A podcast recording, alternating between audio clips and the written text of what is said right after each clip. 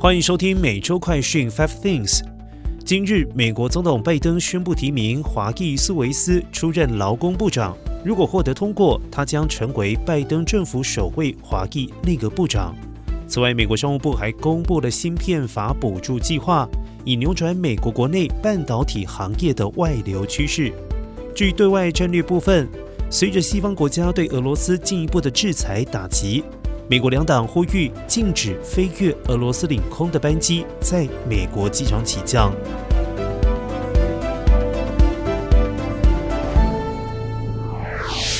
带您关心详细的新闻内容。首先带您关注到的是，拜登提名华裔苏维斯担任劳工部长。周二，拜登宣布提名华裔苏维斯出任劳工部长，以填补前任部长沃尔什辞职留下的空缺。苏维斯目前是现任劳工部副部长，他也被普遍视为接替沃尔什的最有力人选。而这一次的提名如果顺利通过，他将成为拜登政府首位华裔亚裔内阁成员。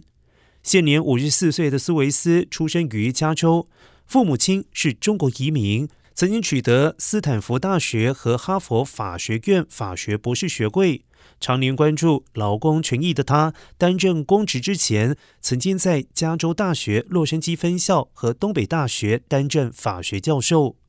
苏维斯虽然在美国出生，但他能够使用流利的中文，同时也精通西班牙文。继续带您关注到的是，又传出了火车脱轨的事件。福州货运火车脱轨，载有丙烷燃料。周二，福州马纳特郡再发生一起火车脱轨事件，波及六节车厢，其中有五节载有丙烷燃料。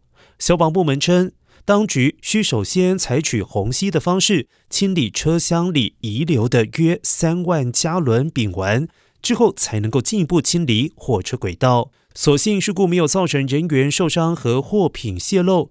最近，美国各地货运火车脱轨事件频发。本月初，俄亥俄州东巴勒斯坦镇的脱轨事故造成大面积环境污染，引发了广泛的关注。继续带您关注到的是，两党参议员呼吁飞越俄罗斯领空班机禁止在美国起降。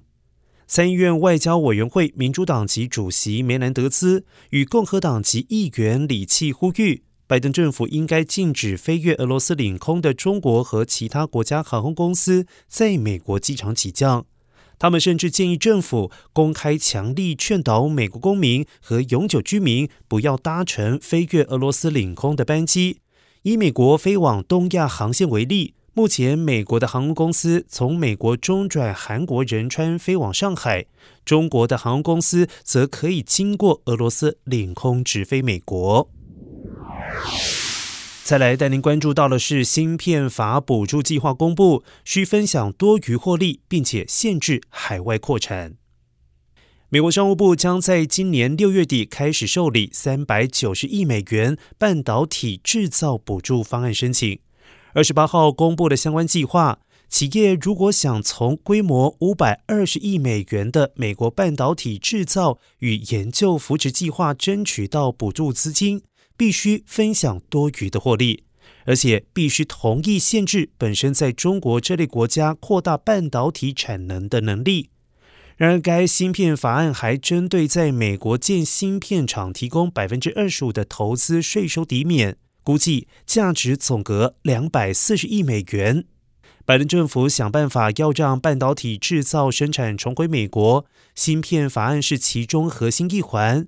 而这项行动的成功与否，关乎美国能否达成在全球市场保持领先中国的企图心。新闻最后带您关注到的是孟菲斯旅美大熊猫乐乐死因披露，丫丫即将归国。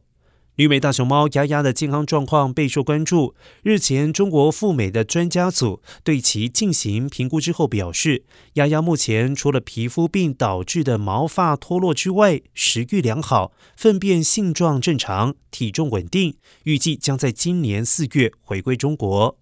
千禧年出生的丫丫和他的伴侣乐乐，在二零零三年四月前往田纳西州的孟菲斯动物园。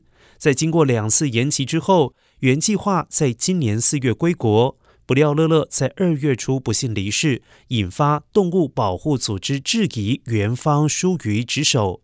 但专家组表示，乐乐死于心脏病变。此外，专家组已就丫丫的毛发异常情况与孟菲斯园方进行讨论，并就丫丫的饲养和护理向美方提出建议和要求。